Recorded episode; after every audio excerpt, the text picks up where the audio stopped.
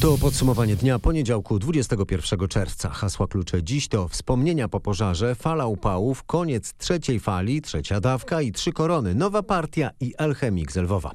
Michał Zieliński, zapraszam. Dzisiejsze podsumowanie dnia zaczniemy w Nowej Białej, podhalańskiej wsi, w której w sobotę pożar zniszczył albo uszkodził półsetki budynków, z czego połowa to domy mieszkalne. Trwa już dochodzenie prowadzone przez prokuraturę w Nowym Targu. Trwa również szacowanie strat i wypłata pierwszych odszkodowań. Jednocześnie strażacy sprawdzali dziś pogorzeliska, by mieć pewność, że nie ma już żadnych zarzewi ognia. W tym pożarze 27 rodzin straciło dobytek życia. Jakby pan to opisał, jak to wyglądało? Bardzo groźnie to wyglądało. Jeszcze nie, tak, takiego rozprzestrzeniania ognia jeszcze nie widziałem. No. Robiło się ćma, zaszło tak jakby słońce, no bo to dekupa dymu, no i ty- tyle. 20 po 6 było, jak się zaczęło, czy które tam dokładnie, no i tyle. Nie? No całe życie zganiali, żeby coś było, a teraz nie ma nic. Poszło wszystko. Co nie, nie spaliło się, no to zalotę wodą. No to wszystko trzeba rozbierać. no akurat na budowanie gospodarcze poszło, stajnia, takie sprawy. No i dom ucierpiał też. Chyba cud, że nikt nie zginął. Cud można tak powiedzieć, że, że to jeszcze o takiej porze było, kiedy było, to było w nocy, to byłoby to bardzo, bardzo było to było niedobrze. Widziała pani to wczoraj. To znaczy widziałam tylko stąd, ja tam nawet nie byłam, bo, bo no chyba bym nie wytrzymała. Widziałam tylko kłęby dymu i ogień i, i, i tam były dzieci moje i ten i mąż był, a ja tam nie byłam, nie poszłam. Po, byłam tylko w kościele, bo akurat wtedy była msza święta. Poszłam do kościoła i w kościele tylko się my się modlili. No bo co innego. Ciężka tragedia na, na całą wieś. Myśli pani, że da się pomóc jakoś tym osobom, które ucierpiały? No na pewno, na pewno jakoś e, zmobilizujemy się wszyscy i będziemy pomagać, ale jak, co to jeszcze w tej chwili, to, to nie wiadomo.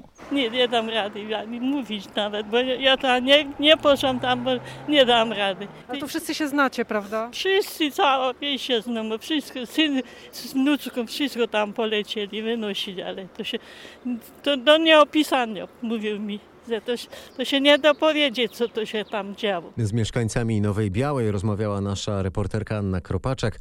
Na stronie w internecie rmf24.pl możecie sami ocenić skalę tego nieszczęścia dzięki zdjęciom i filmom zrobionym przez naszych dziennikarzy.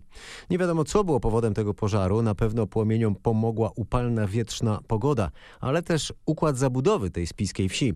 Dwie równoległe ulice przebiegające wzdłuż osi wschód-zachód i prostopadle do nich ułożone wąskie, wydłużone działki. Na nich zagrody składające się z murowanego domu i budynków gospodarczych, w tym e, drewnianych stodół. Te wszystkie budynki na tych podłużnych e, działkach e, są ustawione blisko siebie. Takie wsie to norma na Słowacji. Do dziś w Nowej Białej mieszkają przedstawiciele słowackiej mniejszości narodowej. Wczoraj premier Słowacji Eduard Heger zadeklarował, że jego kraj jest gotowy do udzielenia wszelkiej pomocy, jakiej Polska może potrzebować po pożarze w Nowej Białej. Najmniej zakażeń koronawirusem od marca zeszłego roku. Dane z poprzedniej doby wskazują, że trzecia fala pandemii opada w Polsce do poziomu niższego niż latem zeszłego roku. Badania potwierdziły w ciągu ostatniej doby 73 nowe przypadki zakażeń koronawirusem. Zmarła jedna osoba z COVID-19. Poinformowało o tym dziś Ministerstwo Zdrowia. Szef tego resortu, Adam Niedzielski, niedawno wskazywał na szczepienia jako powód poprawy sytuacji. Twierdził, że nie ma dowodów na to, by wirus reagował na temperaturę. Są jednak szczegółowe badania, w tym chińskich naukowców, według których patogen powyżej temperatury około 9 stopni stopniowo traci aktywność. W Polsce w pełni zaszczepionych jest już niemal 12 milionów osób. Liczba wszystkich podanych dawek zbliża się zaś do 27 milionów. E, Punkty szczepień będą mogły wkrótce zamawiać szczepionki na zapas, by podawać drugą dawkę wszystkim chętnym, na przykład osobom spędzającym wakacje w danym miejscu z dala od domu. Urzędnicy przekonują, że przyjęcie drugiej dawki w innym punkcie niż pierwszej będzie możliwe od 1 lipca.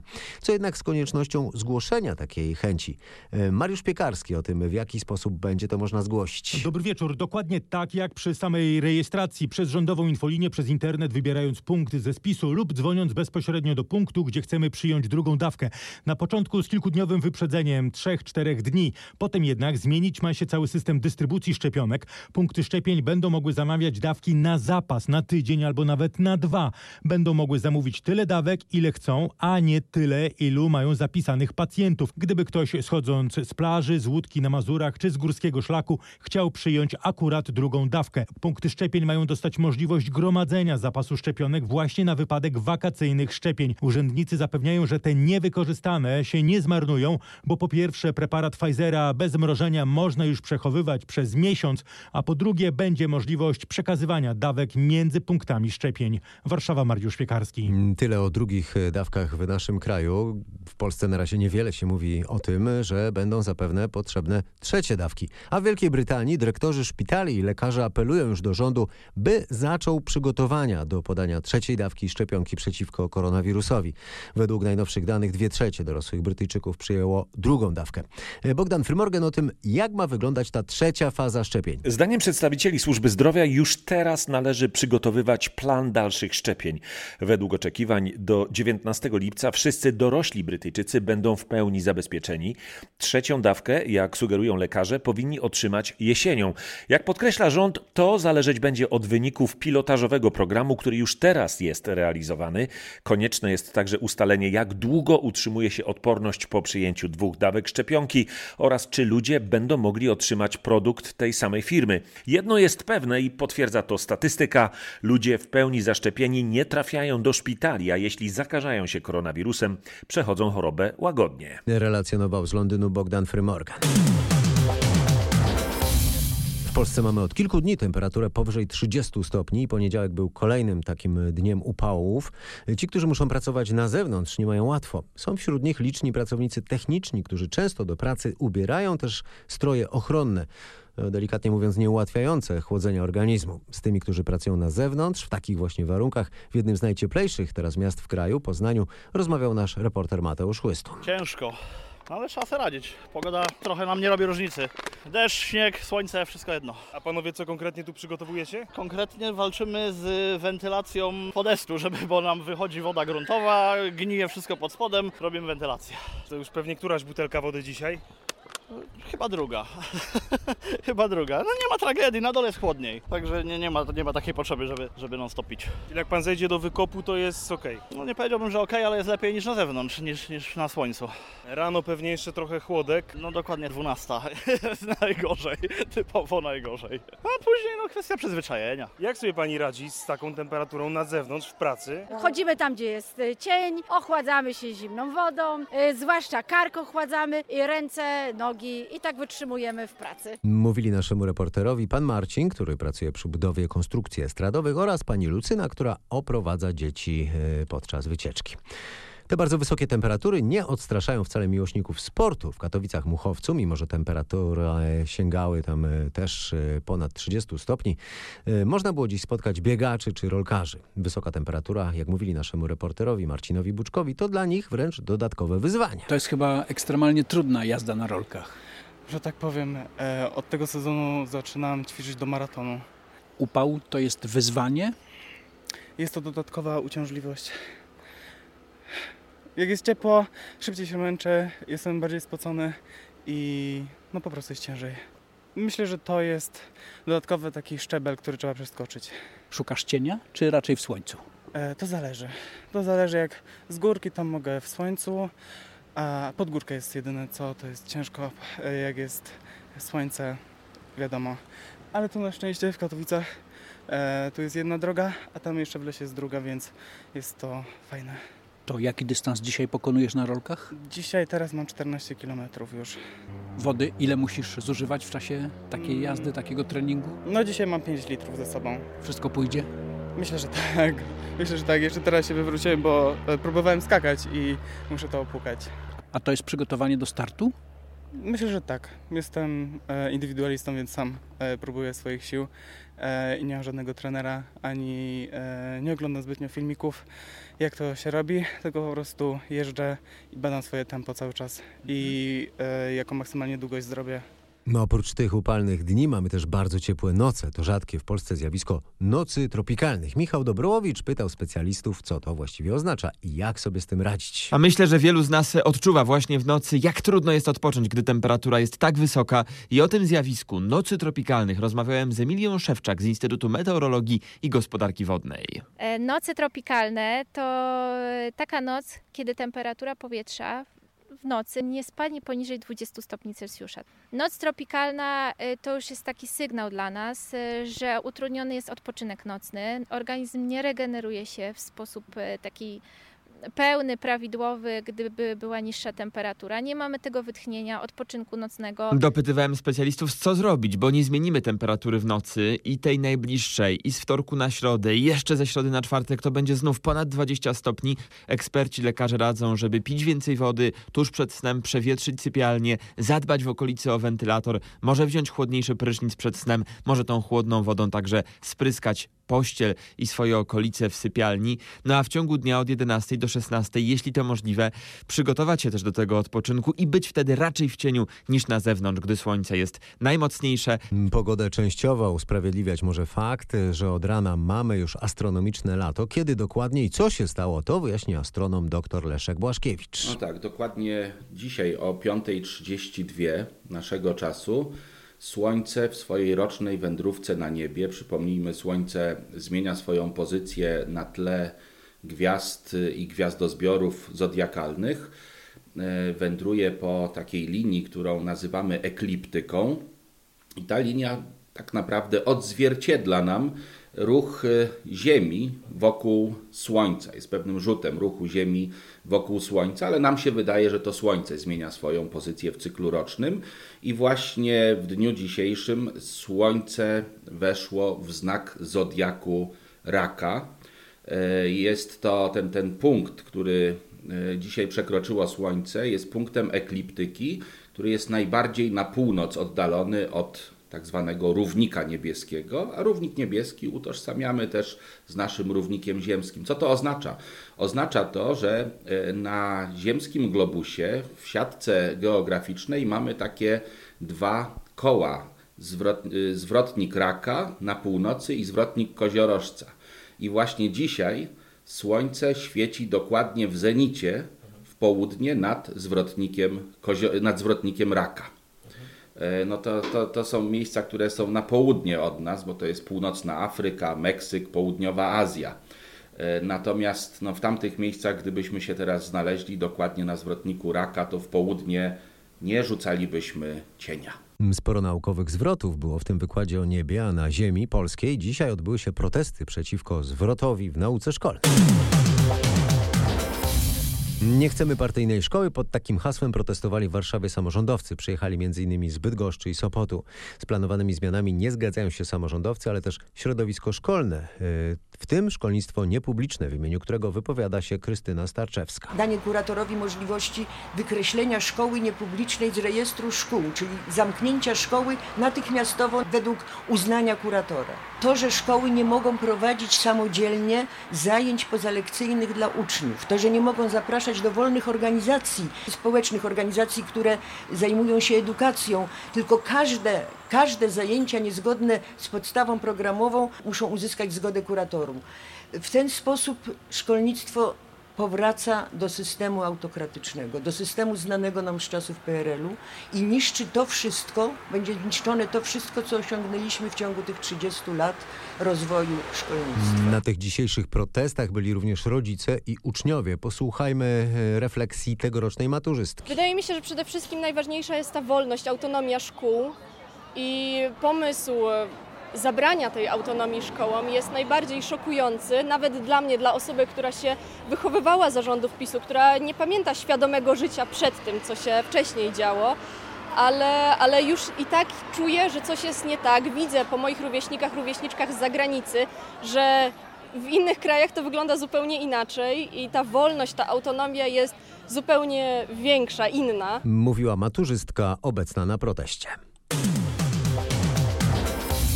W dalszej części podsumowania dnia będzie o tym, jak polscy piłkarze szykują się do meczu o awans z grupy na Euro. Będzie również o zaproszeniu Ronaldo do Wrocławia. A teraz wydarzenie na scenie politycznej. Pojawiła się na niej nowa partia, która wydzieliła się z porozumienia Jarosława Gowina. Nowe ugrupowanie nie jest podróbką Prawa i Sprawiedliwości. Nie zawsze będzie głosować, tak jak PiS, przekonywał w porannej rozmowie w RMFFM Kamil Bortniczuk z Partii Republikańskiej. Zapewniał również, że nowa partia, która została powołana do życia wczoraj w Warszawie, ma być częścią obozu Zjednoczonej Prawicy. Jeżeli my y, mamy być, kontynuować jakąś wizję uprawiania polityki, to bardziej chcemy kontynuować to, czym miało być porozumienie. Bo przypominam, że porozumienie powstało w 2017 roku, kiedy do Polski razem się dlatego, dołączyli że wy, chcecie, republikanie że wy właśnie. chcecie być bli- blisko Kaczyńskiego, a Gowin gra swoją grę. Tak. Znaczy, pokłóciliśmy się o to, że my chcemy być też centrowym skrzydłem, czy centroprawicowym skrzydłem Zjednoczonej nie. Prawicy. Poglądy nie mają tu nic do rzeczy. Nie, nie, nie, nie. To, to jednak mają i proszę mi, dać mi skończyć. My chcemy być centrowym skrzydłem Zjednoczonej Prawicy i to deklarujemy jasno. I widzimy, a Jarosław Gowin chce być centrowym skrzydłem. Nie powiedział czyim. Równie dobrze może być centrowym skrzydłem rządu z Lewicą. Pytany o to, czy Jarosław Gowin musi odejść z obozu Zjednoczonej Prawicy, polityk nowej partii republikańskiej odpowiedział. Gdyby e, dzisiaj odszedł ze Zjednoczonej Prawicy, to Zjednoczona Prawica utrzymałaby większość parlamentarną i to jest, mówię z e, pełnym Czy przeświadczeniem o musi tym. odejść ze Zjednoczonej Prawicy? Myślę, że nie musi, bo e, każdy ma prawo popełniać błędy i się z nich nawrócić. Natomiast ja uważam, że Jarosław Gowin nie dotrwa do końca tej kadencji Zjednoczonej Prawicy. Dlaczego? Dlatego, że jego wynik wyborczy z ostatnich wyborów, czyli tam jakieś 15 tysięcy głosów z ostatniego miejsca z perspektywy wicepremiera i szefa partii, pozwala mu wyciągnąć wnioski, że w następnych wyborach, po tym wszystkim szczególnie, co dokonał w ostatnim roku i że jest dzisiaj uosobieniem zdrady również dla elektoratu PiSu, ze z listy Zjednoczonej Prawicy nie weźmie mandatu do Sejmu. jeżeli- Głównie dlatego. Całą rozmowę Roberta Mazurka z Kamilem Bortniczukiem można znaleźć na rmf24.pl.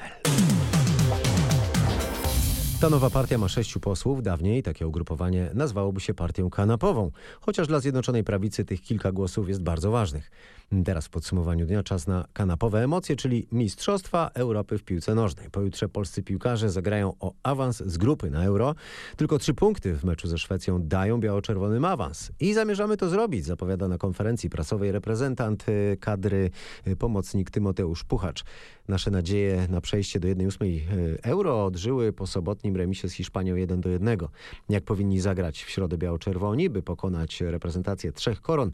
Posłuchajmy Tymoteusza Puchacza. No myślę, że musimy zagrać e, przede wszystkim odważnie i tak jak podobało mi się bardzo w drugiej połowie, to przynajmniej z perspektywy boiska, że e, wy, wyżej podchodziliśmy do zawodników, strasznie agresywnie chcieliśmy odbierać tą piłkę. To się często udawało i widać, że jesteśmy mocni w kontratakach, więc myślę, że możemy to wykorzystać. Mamy, mamy szybkie, szybkie wahadło, mamy e, najlepszego napastnika na świecie z przodu, mamy wiele jakości w środku, świetnych piłkarzy, dlatego myślę, że te kontrataki e, na pewno będą naszą mocną bronią, ale myślę, że również w ataku pozycyjnym przez to, że, że ten środek pomocy jest tak mocny, to będziemy mogli stwarzać swoje sytuacje, więc e, na pewno trzeba podejść do tego z chłodną głową, bo będziemy naładowani jeszcze bardziej po, po tym meczu z Hiszpanią. I, I myślę, że, że ten spokój, e, który trzeba zachować, jednocześnie z determinacją, myślę, że to będą kluczowe rzeczy. Dzisiaj rozstrzygają się ostateczne, y, ostateczna kolejność w tabelach y, grup C i B. Holandia gra z Macedonią Północną, Ukraina z Austrią, a w grupie B to mecze w grupie C, a w grupie B Rosja mierzy się z Danią, a Finlandia gra z Belgią. W podsumowaniu tego gorącego dnia mówiliśmy już o znaczeniu wody. Teraz do tego tematu wrócimy za sprawą jednego z najsławniejszych piłkarzy w historii. Wrocławski Hydropolis zaprasza do siebie Cristiano Ronaldo. Pracownicy jedynego w Polsce, jednego z nielicznych na świecie Centrum Wiedzy o Wodzie nagrali filmik i wysłali gwieździe futbolu paczkę. Powód to konferencja prasowa podczas Euro, na której portugalski piłkarz zachęcał do picia wody. My na co dzień też zachęcamy do picia wrocławskiej kranówki, dlatego postanowiliśmy Cristiano Ronaldo podziękować, zaprosić go do Wrocławia do Hydropolis, a także wysłać mu garść ekologicznych gadżetów z butelką tritanową, z której będzie mógł na co dzień pić wodę. W ekogadżetach, które mu wysłaliśmy, załączyliśmy voucher rodzinny, żeby jak już do nas przyjedzie, nie musiał stać w kolejce. Ronaldo, e, polecając wodę, odsunął butelkę napoju jednego ze sponsorów e, turnieju Euro 2020. E, To była reakcja sławnego piłkarza na to, co działo się podczas meczu Dania-Finlandia. Przypomnę, że w tym meczu jeden z piłkarzy duńskich stracił przytomność, był reanimowany, a UEFA zgodziła się na to, by spotkanie było dokończone po kilkudziesięciu minutach. Piłkarze Danii nie byli w najlepszej formie psychicznej. Mm, Jak później zwracało się uwagę, nie byli nawet pewni, czy ich e, kolega na pewno przeżyje. A do Hydropolis e, Ronaldo zapraszali Marcin Garcarz, wiceprezes wrocławskich wodociągów i Wiola Samborska, dyrektor Hydropolis. Czy w czwartek będziemy świadkami sensacyjnego odkrycia w Mamerkach koło Węgorzewa? Tego dnia w kompleksie bunkrów warmińsko-mazurskim odsłonięte zostanie wejście do odnalezionych niedawno kanałów technicznych. W byłej kwaterze głównej niemieckich wojsk lądowych z czasów II wojny światowej kilkukrotnie szukano już słynnej bursztynowej komnaty. Czy tym razem jesteśmy bliżej odkrycia tego cudu? Bartłomiej Plebańczyk z Muzeum w Mamerkach powie o tym, dlaczego to tak wyjątkowe znalezisko. Do tej pory nie udało nam się w Mamerkach y, znaleźć y, kanałów y, technicznych takich, tej długości i w ogóle żadnych kanałów technicznych. To są pierwsze kanały techniczne odnalezione przez nas. Mają pustki, widać od razu, że jest 3-4 metry pustej przestrzeni. W każdym z tych kanałów jest, jest później zasypana ziemia, więc trzeba to odkopać, zejść do środka i próbować odsypywać tą ziemię i patrzeć, dokąd te kanały prowadzą. Są dwa koło siebie, więc y, jakby jakiś zamysł na pewno, no, na pewno, na pewno jakieś, jakieś przeznaczenie miały. Co może się znajdować w środku? Liczymy na to, że może, może ktoś je zasypał specjalnie, więc może coś tam w tych kanałach jest ukryte. Skarby byłyby super znaleziskiem, ale może również są jakieś elementy techniczne, pozostałości po, po normalnym funkcjonowaniu bazy.